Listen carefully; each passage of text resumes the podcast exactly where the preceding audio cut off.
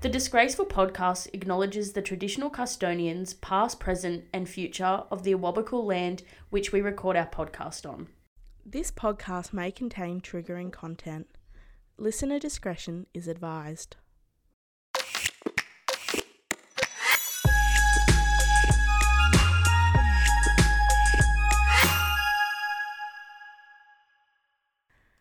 Hey everyone, I'm Sarah. And I'm Georgie, and you're listening to the Disgraceful podcast. This week, we're joined again by Holly Harris. We'll be doing a part two to her story, and let's get into it. Yeah, let's get into it. So, was there anything else you kind of wanted to talk about with giving a statement? You kind of discussed like that it was really hard and that mm. they were nice and things, but you felt like no one ever prepares you kind of for how difficult it would be.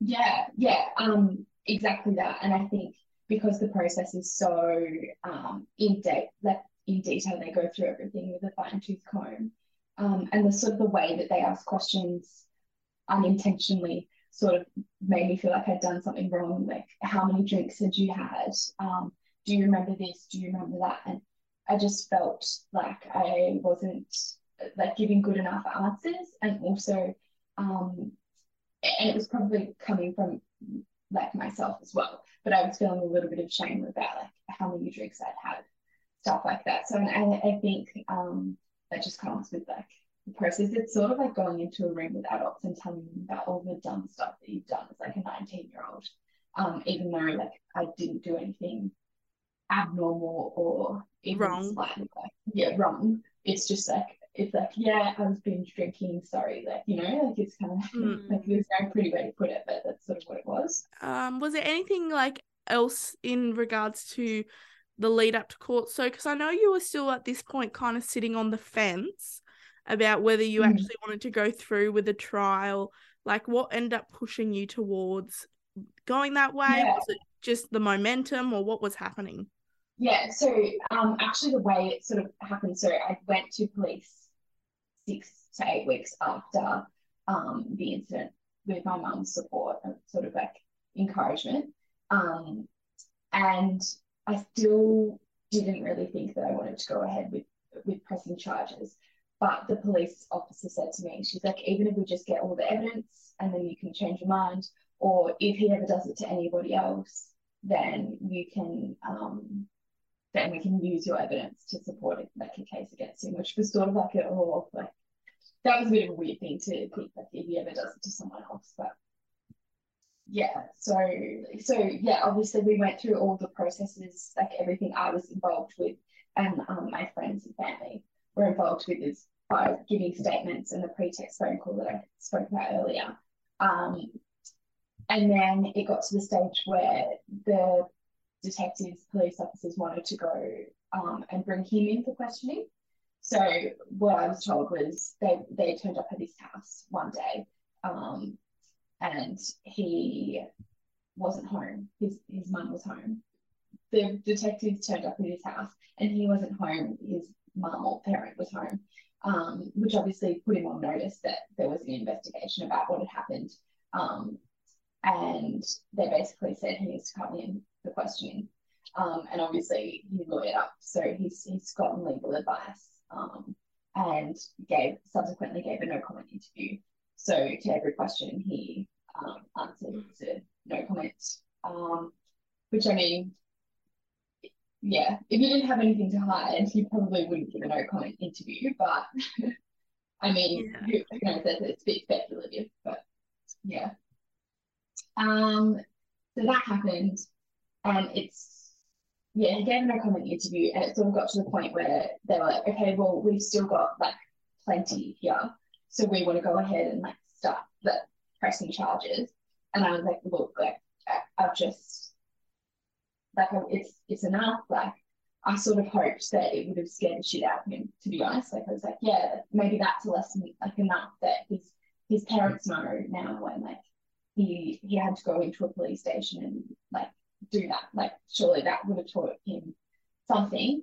Um, so I withdrew my complaint. I gave something called a statement of no complaint. Um, and then just yeah, six months went on. So throughout those six months, this was like January to about June, July of 2019. Um, yeah, there was no real. It was apparent that his remorse was ingenuine.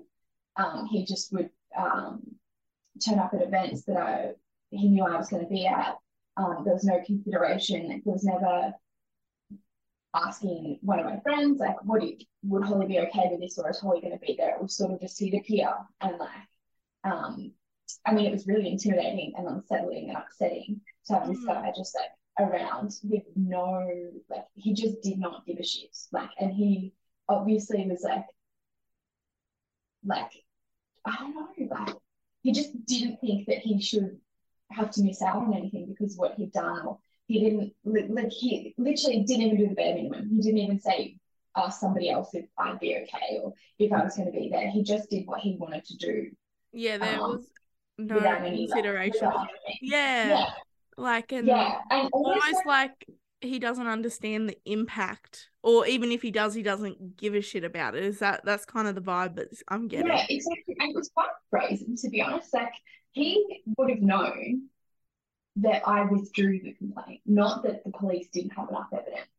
And it's pretty bold of him to be like, oh, I don't care, I'm still going to go out. Like he knew that I could have restarted, I assume, like he knew that I could have restarted the investigation at any stage, mm. but he mm. still didn't care and still kept um trying to like come to it was like he was it was almost like he maybe like not that he was doing it on purpose yeah. but it was like he was negging you like, like do it like come on like but like yeah you would think if yeah like you said if you had any remorse you'd think you know i've had you know if it had actually scared the shit out of him rather than made him think he's superman um mm. he would have friggin been kind mm. and thought i'm lucky yeah. she re- withdrew the complaint because you know that that was a close call but yeah, yeah. wow that's yeah that's... and i mean it gets yeah, it literally it gets worse. Like I'd I'd already decided at six months later, I, I decided that it wasn't there was no remorse and the remorse was sort of what made me not want to press charges because I, I thought that like it was punishment enough that he felt bad and like there was remorse there. I'm not like a vindictive person mm. and I didn't want him to go to jail or suffer because of what he'd done to me, even though I was suffering immensely. I just like I, I wanted like to give him the chance to be decent and make amends, and he just didn't do anything of the sort. So I decided to press that go back and press charges. And like before to our previous conversation, was it also, and again, I'm speculating, so completely shoot me down if I'm mm-hmm. misunderstanding. Is it almost as well for you, It's still in that stage of like, I've done all this, but like you know, going through the court system is not only scary, but yet again reaffirms how serious what he has done is, or was it more were you was it more the remorse you were thinking about? Like Yeah. Look, it's both. It's both. It was half like at that point in time I didn't want to deal with it and admit what had happened. Mm. And also he was remorseful. So it was literally yeah, they pretty evenly split between the two, like mm. not wanting to deal with it the fact that he was remorseful. And I think like as time went on, I realized that ignoring it wasn't helping and that he wasn't helping the situation either. And he didn't know it took it took that it took actually a really long time. So I re-reported it to police in June or July of 2019. And he didn't get officially formally charged and wouldn't have been aware that the invest- investigation was reopened until um, like March, April of 2020. And there was actually a time um, in January of 2020 when a group of friends were going away for a couple of nights away. Um, it happened to be my birthday at the same time, but that's not why we were going away.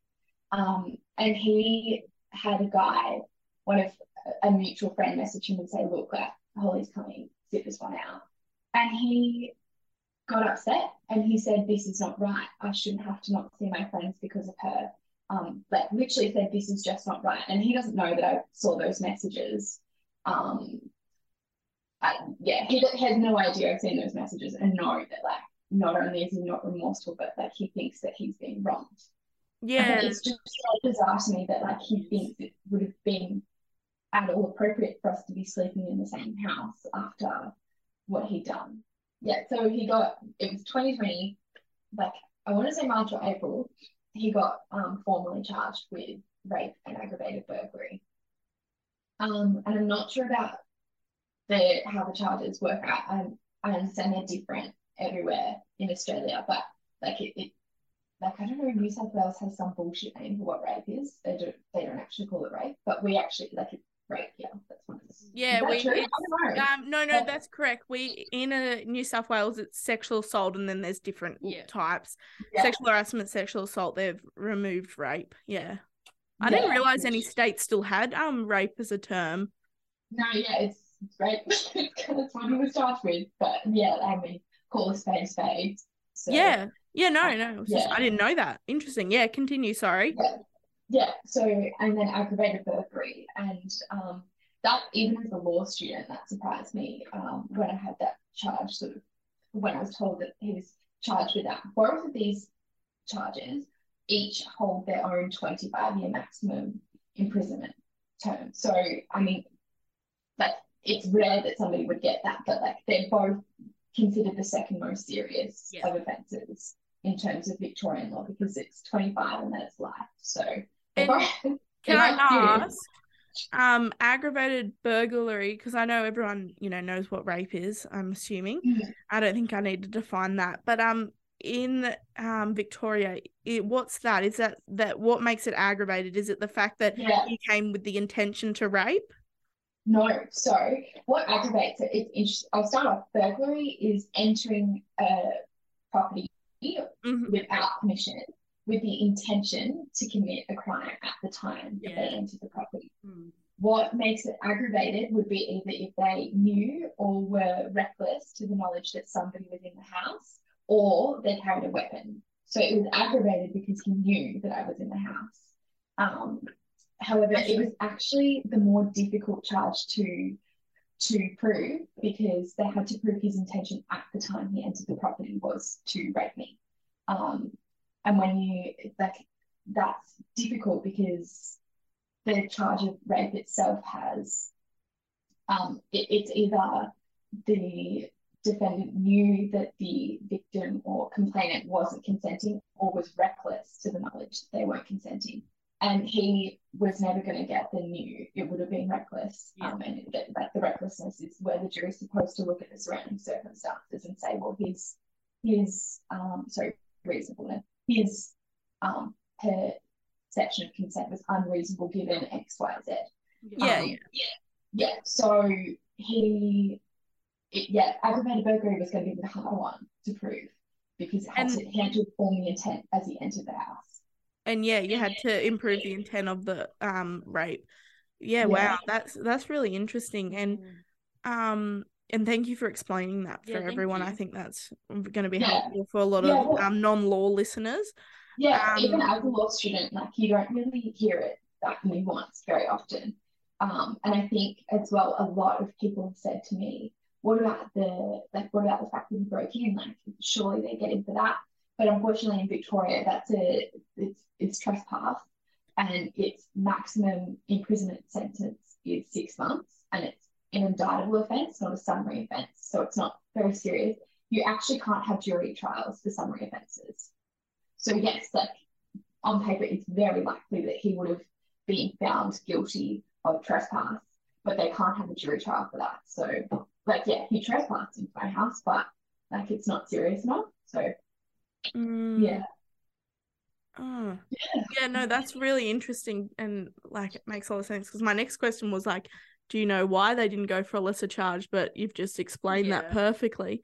Why don't we kind of talk about the actual experience in court? What was that like? Yes. Um, yeah. Um, do you guys have committal hearings in New South Wales? Mhm. Yeah. Or not? yeah, Yeah. yeah, we do. So, yeah, so Victoria and a couple other states in Australia have something called a committal hearing process, um, which is where the evidence is tested in a lower court. In our instance, it's the magistrate's court.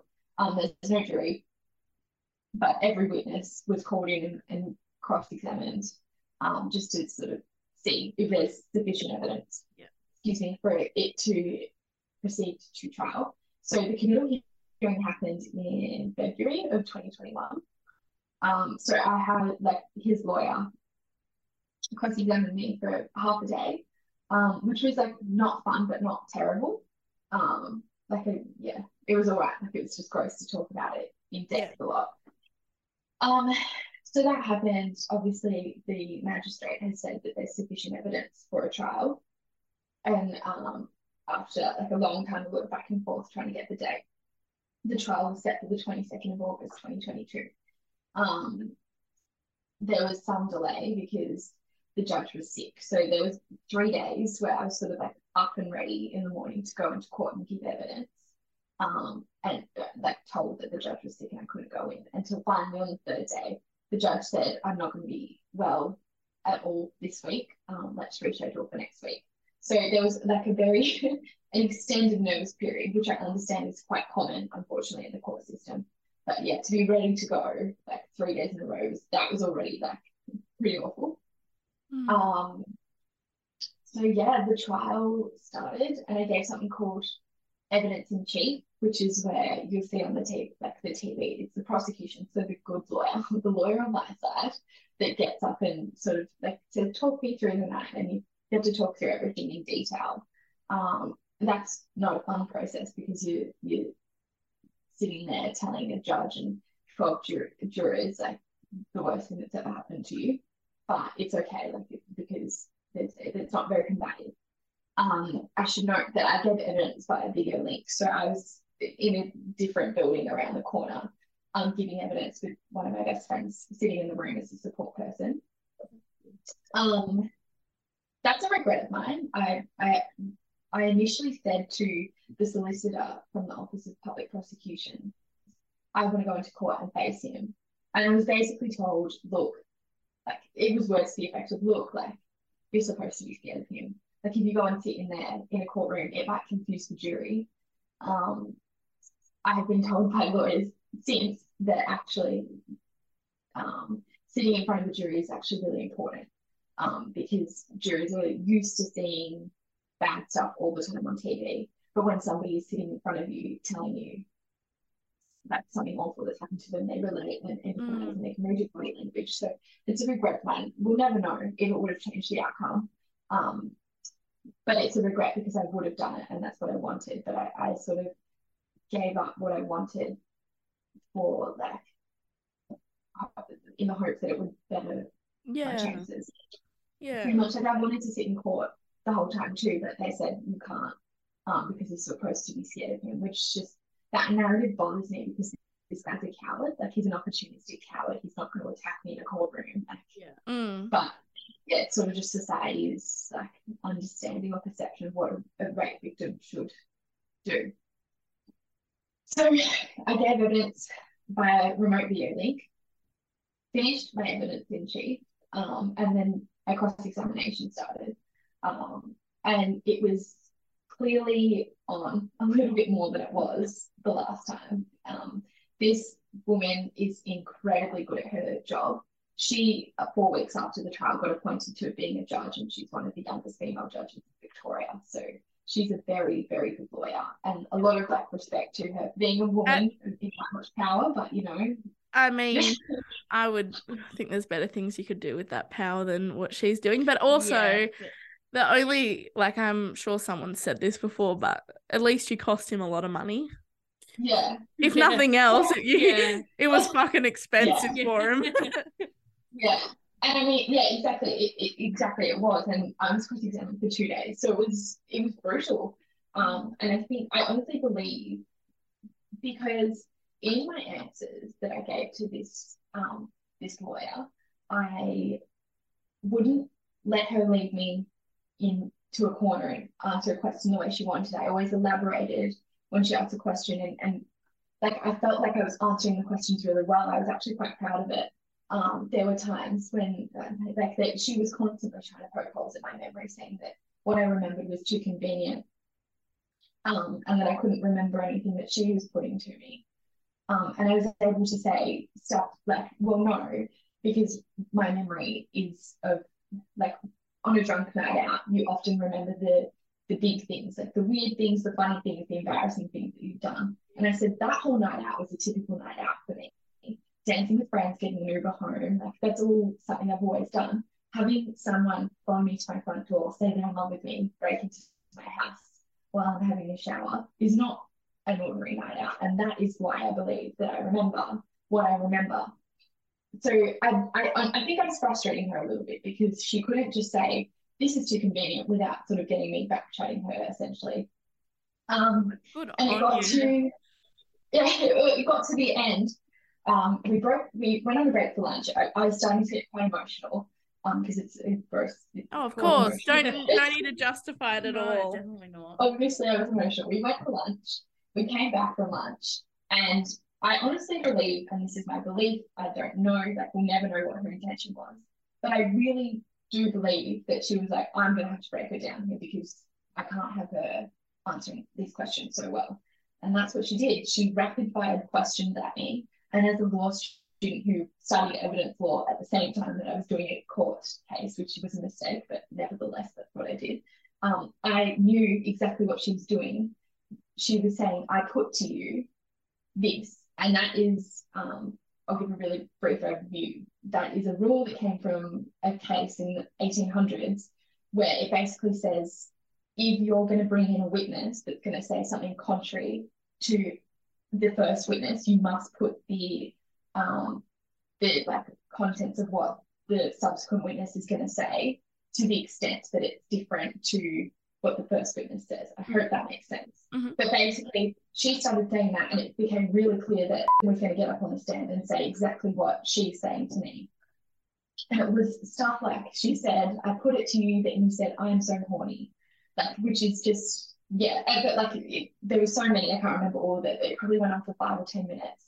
She's like, "I put it to you this, I put it to you this," and because of what I knew about the law, I knew there was a very like quick realization that going to get up on the stand and he's going to say this happened. Sorry, I've said his name.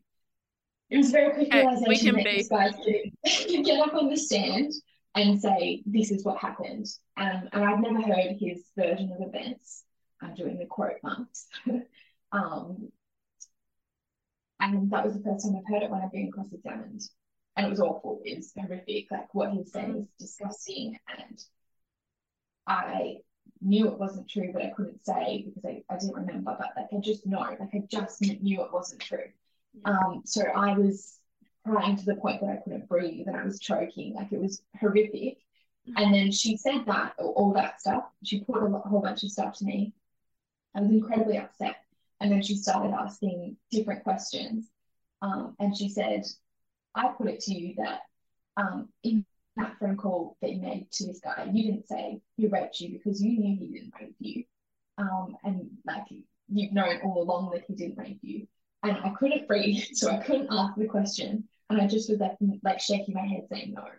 Um, but there's a lot of things where like I, I had an explanation that made sense, but I couldn't say it Yeah. because she she'd broken me down pretty much. And I honestly like it took me a while to work it out, but I honestly think that that was her intention because I mean like everyone knows why I, I think like why I didn't say you raped me on a phone call because if I said that I wouldn't have gotten anything out of this guy.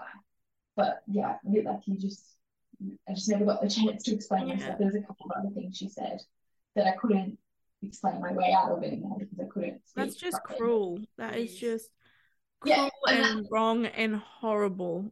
Yeah, and I mean, she's only doing what her client told her to do at the end of the day. Um, and she didn't have to do it like that. Um, but that was that was the strategy. So yeah, it was brutal. It was The absolutely thing- brutal. As you said, yes, she's only doing what her client told her to do. I mean, I'm not going to go down the moral compass of how I feel about pe- tho- that Yeah. Yeah. because that's a whole nother topic. But just talking about the fact that, you know, your case, and this isn't me trying to minimize, it's me saying that this is not the only time this has happened. This happens Mm. probably almost every time Yeah. someone um, can afford good counsel, that this is Mm. what they do. And Mm. just how is that fair that you don't, you're so distressed that you're not able to get your story out or have proper responses? Like, that's Yeah, just so and I think and uh, and I think what a lot of people wouldn't understand as well, as somebody who can't remember a lot of what happened, having people try and fill in your memories with stuff that's not true, like that was a real like mind fuck. Like trying to and like I'm not like you like I know that didn't happen. I know that didn't happen. But like it's like having I don't know, it was just them trying to say that I behaved completely differently to the type of person I am. Um, Yeah. which isn't true. Like I can't, like I couldn't be stand there and be like, that's not true. I'd never do that. Um, and they took that power away from me, like the power to like express myself. like Yeah. But yeah, and that was 100%. completely re-traumatizing. And yeah, Oh, even within yeah. yourself, those like, you know, no matter how crystal clear an assault is to someone, having someone try and poke the bits you don't remember and fill in gaps, like obviously incorrectly, but like try and fill in those Mhm. gaps, like just within yourself, not within the case. It like it would fill you with so much doubt and you know, like, Yeah. am I missing something? Even though you know you're not. Yeah, but I, and it's funny as well because um because I was kept out of the um, courtroom and kept out of the loop for the week the trial went on afterwards. Um, I mean, I'm I'm not sure that I could have ever spoken to my lawyers anyway and made a difference, but there was stuff that um, was blatantly untrue that I could have sort of um, made known to the court, and I found out afterwards. Like I, I've told you guys, um, I found out last week that this guy had told people um, and gave evidence to say that he and I sat on a bench outside my bedroom door that night and kissed. Um, and the thing is, there's no bench or anywhere to sit anywhere outside my house. And to me, it's a really clear thing to say we sat down and kissed outside Holly's bedroom door. Um, but there's nowhere to sit. There's And no bench. Yeah. There's no bench, there's no chair, there's there's absolutely nowhere to sit at the front of my house. And to me, like if that had been articulated properly, it would have shown that his memory was, if not at the very least, flawed, fabricated. Yeah. Um, It would have been like a point that you could actually hit back at, Yeah. like concrete hit back at and be like, well, there's no bench. So He's lying. Yeah. Yeah. He's I- I- telling I-. He's telling lies. yeah. yeah, and that's the thing as well. Um, because there were photos of the front of my house in uh, evidence in the trial. Um, the defense actually never asked me any questions about whether or not we kissed at the front of my house, and they sort of they they completely danced around that sort of, sort of whole part. So I actually think that they might have worked it out.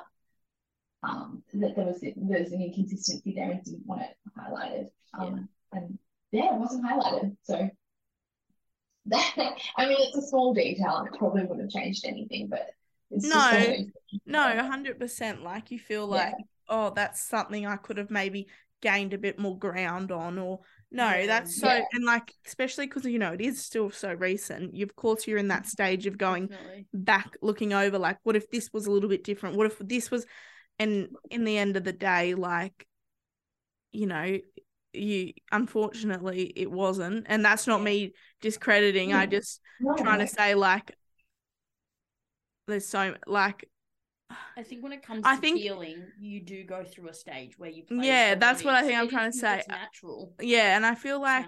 Yeah. you know, But in the end of the day, it can't.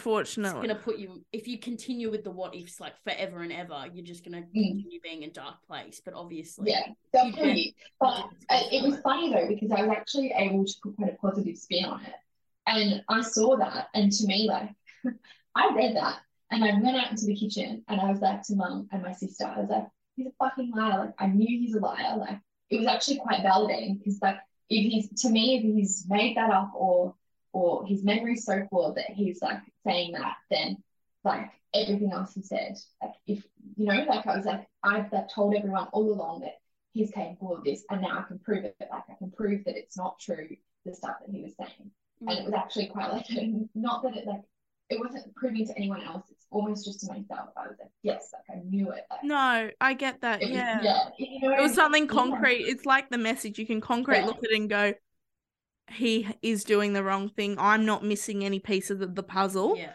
And like, Yeah. because I think, you know, especially as someone, you know, like ourselves, that- which we're na- like, I say ourselves, like everyone here, where Mhm. in terms of, and most people, you're, you're naturally a good person. You naturally choose not to lie or do bad things. So, you know, in your, you know, good person brain, you go, but uh, like your way of justifying how he's acting feels like, well, maybe I am missing something because how would anyone ever act Yeah. like this? But the thing is, he isn't a good person. Like, and so I get what you mean. Like that validates Yeah. thing. Like, because I feel like you can never get it when you're, you know, I'm say a good person, a normal person, you know, not an Yeah. assaulter.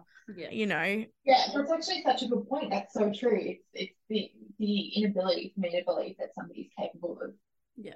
that kind of behavior so consistently because you think that most people aren't. But there you go. Like, yeah, that perfectly sums it up pretty much.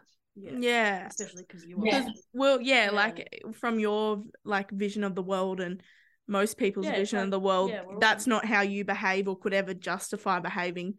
So of Mhm. course, yeah, that make yeah, like that. I feel like that makes you know a lot of sense that something like that being able to see like concrete. Look, there's a lie I can fully catch him in. Yeah. Yeah. Yeah. No, that definitely makes sense. And like I feel like we definitely did discuss kind of the parts that shocked you the most, which sounds like, you know, the character witnesses and the Mm. um rapid fire questions. Was there anything else within the trial? What about like was there because I know, you know, you hear sometimes with judges whether like the comments they make, you know, sometimes you like talk because you know, um, if we're talking in Australia, we um your the judge in your trial is meant to be partial. Um, and is only meant to assist on the law, but that's often not the case. Yeah. I loved my judge. I thought Yeah? she was she was incredible. She's quite new to the job, the judge job. Um, very good. um, I really liked her. Um, I had my dad and friends sitting in the courtroom when she was giving her directions to the jury, and she really, really clearly and firmly directed them. There's a bunch of directions like, um, com- complainants don't tell people the same thing every time they tell it. There's no typical behavior for a complainant. And the last thing that she said to the jury, which was con- contested by defense, his lawyers didn't want this to be the last thing that the judge said to the jury, but the judge said, no, it's important, and I, I need to make sure that they, they it's clear in their minds. Um, she directed them and said, if you believe that the text message is an admission, you must find him guilty. Um, and I thought that was a pretty powerful and bold thing for a judge to do, and I Mm. was really appreciative. Definitely. Yeah. and I feel like, yeah. you know, when we're talking about things like the bench and stuff, I feel like hopefully you can see that last point that your judge made as a very validating thing to go, this, you know, the judge who's like, I'm trying to think of a way to say it other than being like, is a big deal, is a celebrity, but like, no, you know what I mean? Like, is high Yeah. in the law. is a celebrity in the law. is like a law celebrity. I'm just trying to think of a way to explain the importance as a law student. I'm so yeah, well, they're, yeah, they're, like the independent, impartial yeah, is person. so clearly able to see, and that's I mean that's really fantastic that she was able to give that direction. Yeah. Um, was there anything from the trial that else that you'd like to mention or go through? Yeah, I think I think really interestingly, um, and what became really clear to me, the one of the many problems with the system is the fact that it's sort of tailored for society's perfect um, expectation of a victim. In that, um, I had very little involvement, and I know, like, obviously, I can't like have a lot of involvement, but I had very little Mm. knowledge of what was going on. I had very little control. I wasn't consulted much about anything. Um, and uh, like I was gave evidence remotely. I wasn't allowed to sit in the courtroom. I think um, the system is there and it's trying to protect people, but it it fails to understand that there are some victims that actually want to be involved, want to know what's going on, like want to um, sit in court and face the guy or sit in court and not face the guy but face the jury like it's it was just so tailored for the scared sad um damaged broken person that i'm not so i found i found that Very really- much that victim rather than survivor Yeah. Yeah. kind of mentality. Yeah, a hundred percent. That's really interesting uh, yeah perspective to come from. Like I, yeah, that's just something I haven't thought about. Yeah I feel like we're so focused on yeah how to protect yeah and how to Yeah. protect the victim in Yeah. the yeah And that's the thing, it's it's almost yeah, it's too protective and it's too one size fits all. Um, there's a lot of people that aren't like what they're they're not like that. They're they like me and they want to be a part of it and like Yeah. like accept the outcome more. Like that I'd be sorry. I'd be able to accept the outcome more, I think, if I sat there and I saw the whole process. Like I have accepted the outcome, I understand completely why we've gotten to where we are. But it just I think allowing more active participation is a good way to go. A good Mhm. option for people to have. yeah I think that's really interesting. I understand that. It's like the whole wanting to have some sort of say and control over an outcome that happened to you. Like it's such Yeah. a normal thing for someone like you to want to feel. And the fact that the system doesn't allow you to have that is just Yeah. Well, I mean, we've seen we've seen similar like recently as well with the um, Nina F- Nina Funnell and Grace Tansler Speak campaign. Those laws that were in place, um, I know in Tasmania and Victoria, and I'm sure throughout Australia, um, the laws that said that it was illegal for someone to identify the victim of child sexual assault or sexual assault, um, even if that person, that the victim themselves wants to identify themselves, it was illegal, and that that was not intentional. That was not an intentional operation of the law. It was just the law trying to protect people, and it went too far to actually silencing victims yeah. Mm, because they're trying to. They won't. I don't think there was malice in that. I actually think they were trying to protect people. That they're too. Mm. Yeah. It's gone too far. Um, and obviously we've had seen reform there, and that's great, and that's why I'm speaking to you guys today because it's not legal. But um, yeah. No, yeah, and I mean example. I feel like um another kind of point like so was this in the district or supreme court So it's county court. Um, so it's like the I think it's like your district. okay yeah So magistrate, county, supreme. So it's the middle one. Yeah. It's a district. I, I honestly I just think the expectation of a jury way too high. You're asking 12 normal people Mm. to forget everything they've ever learned and grown up, like in the prob- problematic society they've grown up in, where women are property, whatever you want to like, Mm, the patriarchy. patriarchy um, grown up in. You could, you're asking them to forget that. You're asking them to consider only the evidence at court, not to consider whether or not he deserves to go to prison. It's it's literally, do you think he did it? Yes or no. Yeah. um and leave all of that out like leave out the fact that like they know that like if they find somebody guilty it's very likely they're going to be going to jail. And it's not their role to decide whether or not this person deserves that or not. But Is can you honestly tell me that they're not going to think does this person deserve it? Is it serious enough for, for him? Um he's a he's a young privileged white man Yeah. with his whole life ahead of him. Do we really need to like ruin his future because of this. Like maybe maybe that's not what they said at all, but there were people in that room that believed me because the jury came out at the end of the first day of deliberations and said we cannot agree. Um, and the judge had to go and give them a perseverance verdict. So there were people in that room that believed that he did what what the prosecution said he did. Um, despite despite all of that. Um, and I just think it's a massive, massive ask to ask them to put their emotions aside and think only on the facts. Yeah, Um, definitely. 100% Yeah. like everything you do and view whether it's subconscious or not is all is shaped by everything else around you and in your life and i think like you highlighting the fact that they're only there realistically they're there to decide you like you said yes or no But Mm. so many jurors, even with that knowledge, get caught up in, well, thinking about the punishment he'll receive when that's not their job. Yeah. That's the judge's job to decide what the correct answer is for that question.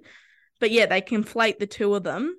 And this is how we end up in these Well, situations. if I was the jury, I'm obviously going to bring my own mindset into it. That's what I mean. There's Yeah. literally, yeah, I can't. It's just Yeah, and that's it, and, and that's the thing as well. Like, I can't sit here and say to you guys that honest, like, it, honestly, if I saw somebody's family sitting in front of me sobbing for a week, that that wouldn't influence the way that I decided or the amount of empathy that I felt for a person who was accused of a crime. Mm. Because that's not true. I'm a very empathetic person, and I would. Now, did you want to talk a little bit about, was there any other kind of talking about society or the jury or in terms of the legal system? What like kind of reforms, what like what changes do you really believe in or anything like that?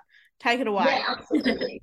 um, yeah, I mean, I've got a lot of thoughts, and it, it, the tricky thing with um, attacking a system, especially the legal system, which has been the way it's been for a very long time, um, is that there's no perfect argument, and there's there's there's going to be drawbacks with any sort of change that you make. Um, importantly, like we've seen throughout Australia, um, the the affirmative consent laws come into play, which are a great step in the right direction, but they're way too small of a step because in my case it wouldn't have made a difference because it, just wouldn't have made any difference at all because he was arguing that there was affirmative consent. Um, I think what should be done and should be looked at is the maybe I believe that juries shouldn't be on sexual assault um, trials.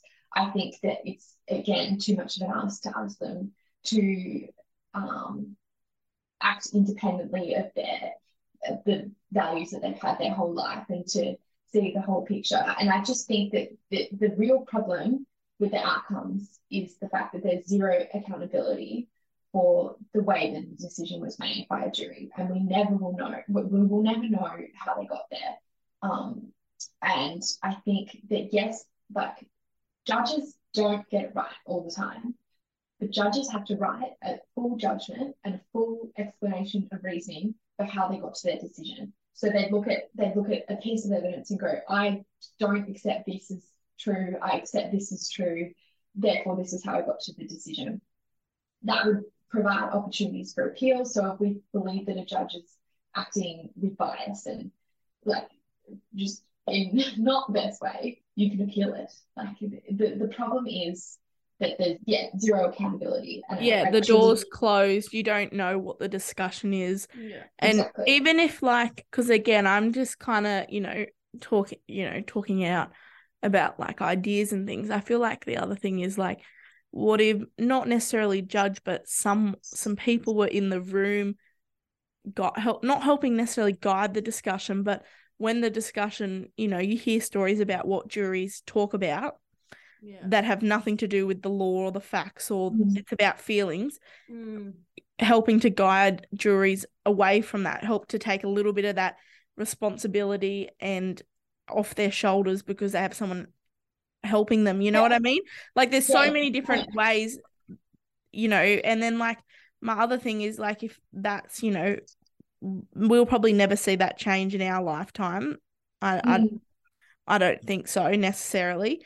But like even I feel like, you know, and you I'm sure you agree that like yes, we got so much focus on the change in the legal system, but what about People. in society, you know? Yeah, and that's the thing, and that's that honestly like that feels too big and scary to tackle because it's really difficult. Like, and I think that's the thing is that like society needs to view more conviction on cases like this to have a shift in attitudes because what, what this outcome's done for the people that have problematic views is affirm their problematic views. Um, so there actually needs to be more conviction on rape and sexual assault for it to become more unacceptable to happen the way that we see the majority of it happen by somebody that you know when there's alcohol involved. Um, and denouncing that publicly is really important to shift society's attitudes. Um, and yeah, I just think No, that's Having- such a great yeah, point. That's yeah. such a great point. Like, honestly, not even really a perspective that I've thought about necessarily in that like in that context that yeah 100% it's like I don't know I'm trying to think of an analogy to kind of conflate it down but I guess it's you like you see someone you know like the drink driving laws for example how strict they've become Yeah. which has changed the attitude of Australians you know like that's just a smaller Yeah. example of it like Yeah. a hundred percent that's like I feel like that's such a great point yeah Yeah. And if it's if it's not bringing in judges alone, which I think is the easiest and quickest way to make meaningful change, um, also on having a judge alone that's that produces a judgment and reasons for the decision, that actually um gives people an idea. Uh, It takes a lot of the guesswork out of what an outcome will be because you can see measured steps to how they've gotten to an outcome. This Yeah. criteria was met, this criteria was met, so he's guilty or he's not guilty. We can we can it's predictable. The problem with stuff like this is you put five juries in, on the same case and you get five different decisions. Um, there's no predictability and as somebody who might be thinking about pressing charges being able to see the possibility of you getting the outcome you want like mate, that would be helpful too. It's just way too ambiguous um, yeah and I feel like yeah, that's a problem. we you know obviously we encourage people to come forward but uh, you know other than if we're gonna not even just look at terms of the police process and the stories you hear there but definitely like the stories you know you see how little actually come in a conviction of course that's going to turn people away which is only going to reduce conviction rates and it's just a flow on effect and i also Yeah. you know as going back to your other point is talking about with the judge alone and the explanation and like talking about the criteria that needs to be met. I think that's so such a good point as well because like judges what spend at least five years at law school they're a solicitor then they're a barrister and then you know a few a select few of those end up being able to be a judge. And that's the amount of learning and education they have on the legal system um you know in summary offences and common law offences um or sorry yeah common law or like civil offences whatever you want to call it Mhm. um that the you know you can spend like going through a judgment um you they have like you said their legal reasoning their explanation they know the law inside and out you know a jury doesn't they they may get an explanation of this is you know it's got to be beyond reasonable down that but realistically it's like you said like earlier as well like how can they not bring their thoughts and feelings and you Mm. know then you can't expect them to understand the law or the responsibility compared to a judge when they've you know the training and like it's like it's like we keep going back to Mm. it's such a ginormous ask when you really break it down we all just talk about jury duty but realistically it's such a massive ask Mm. like I no think wonder this is the thing. happening Yeah, and I think that's the thing that if we if you had asked the jury to explain how they got to their decision in this case, um, and how they applied the law and what they heard in court to and that alone, I don't know if they would have gotten to the decision they got to had they been held to uh, like held accountable for their decision. We'll never know. That's my opinion. I, I don't think that they would have been able to justify how they met how they found that the belief in consent was reasonable given the surrounding circumstances. yeah But we'll never know. Like we'll never know. But that's my belief that because there was no accountability. I did discuss with the solicitor on my case my thoughts about it, and she said, "Well, Holly, you're not the first person that said that. So obviously, there's like, there's some people that see the merit in it. Perhaps bringing in um, an offence that's lesser than rape, um, which is like something along the lines of rape by a person known to the victim or something like that, because that would combat the the people in society that think that rape is like a someone in a, a stranger in a dark alleyway. And if you bring in a more specific offence that addresses situations where there's like alcohol involved, someone you know, like perhaps that that would get more um more of it across the line because it's a it's a new crime, not something that society thinks that they understand what it is. But then again, immediately what comes up for me is call a spade a spade, like that, like call it what it is. Yeah, I like I like Yeah. I hundred percent see the point of like where you're coming from, but my other concern is like, will that also in some ways play more into um Mm. the victim blaming complex going well you say if we have one that's to do with the victim being drunk or people being drunk at the time that you know that would be a lesser offense say then does that go play into that idea of well you were drinking so you know Yeah. or Yeah. and I I think it's so like I love ch- chatting about all these ideas because I feel like it's like it's how else are we going to come to a solution without like Yeah. throwing things I- back I and mean, throwing yeah, shit at a exactly wall that. sometimes. Yeah, exactly. And that's the thing.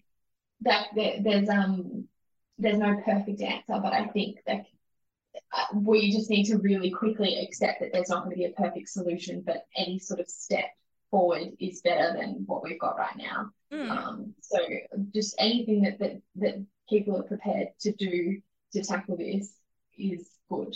So I that I feel like that's such a great point though as well because I feel like we're all so busy, you know, even in this conversation, um, with me being a little bit of devil's advocate, which I hate when people are like, no, but it, it's important. Yeah, Yeah. but like even with me being sitting here being a little bit of a devil's advocate, um, I feel like it's so important to f- realize that no solution is going to be perfect, but we, like you said, we need to start making those cha- some kind of change to get closer to something better, because then that change can go to something else. You know? I feel like when I say to anyone that's listening to this that's sort of like a victim or a survivor of sexual assault that like I think um when I had the realization of what had happened to me, there was complete denial um or failure to accept what had happened because I didn't want to accept that I was going to not be okay. Like you see all these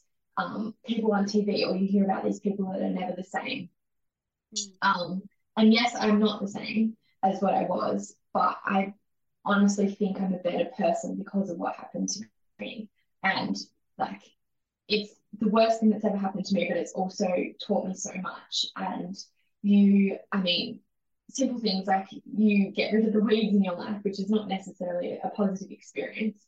But not only that, like the the way that I'm able to approach people when they come to me with any sort of problem, like people in my life that I love, and it's I just have more empathy and more understanding of people's emotions than I ever had before. Um, and that's a real gift to be able to help people in my life because of something so awful that happened to me. I just want to make it like so clear that like yes, something horrific happened to me four years ago, but my life is so full and I'm genuinely a really happy person. And I just want people to know that like it's something that I deal with every day, but I'm genuinely okay and I'm really happy. And I think that like that's just what I wanted to hear when this happened to me. I wanted to hear that like it's not you're not going to be broken because of this. It won't break you. It'll um it'll be with you forever, but it'll make you stronger and better. Because more often than not, that's what I've seen in people that have come to me that have um said that they they're a victim of, of something awful as well. Like we're all okay. Like we're all something awful happened, but we're all okay and we're all thriving. Like it's, it's it won't break you. Like it just won't. And I think that's really important.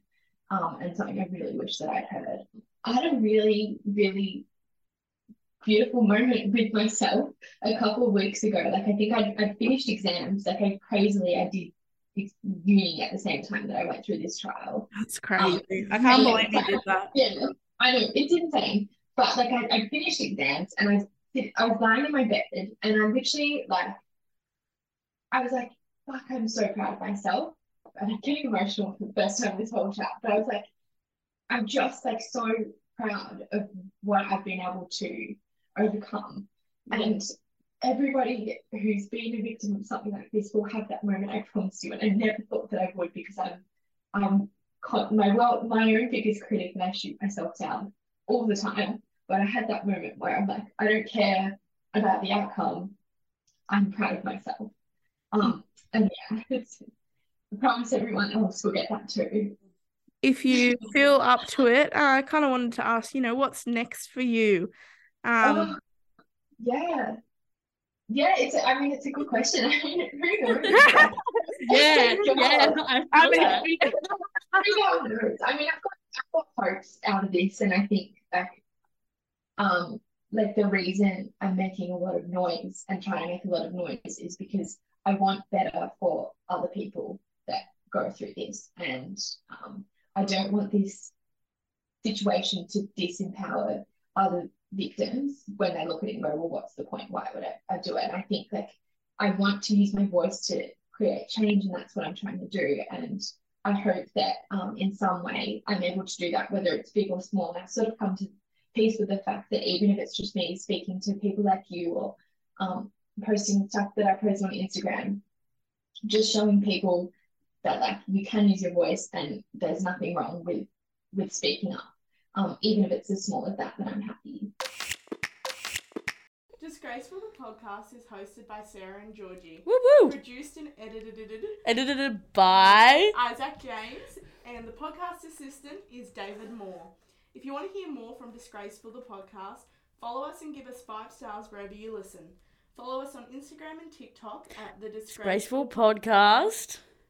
Remember, guys, stay disgraceful.